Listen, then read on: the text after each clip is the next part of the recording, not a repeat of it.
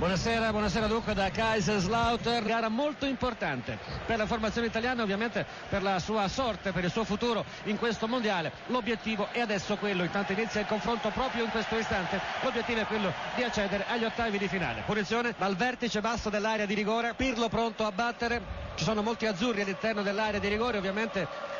tutta la squadra statunitense difende, parte Pirlo, cross in mezzo, tiro a rete di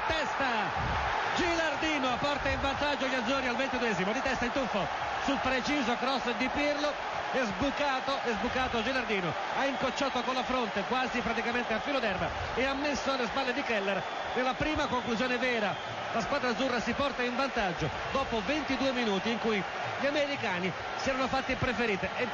ma è importante ovviamente sbloccare il risultato e questo gol potrebbe cambiare anche il volto della nazionale e il corso della gara. 1-0 per l'Italia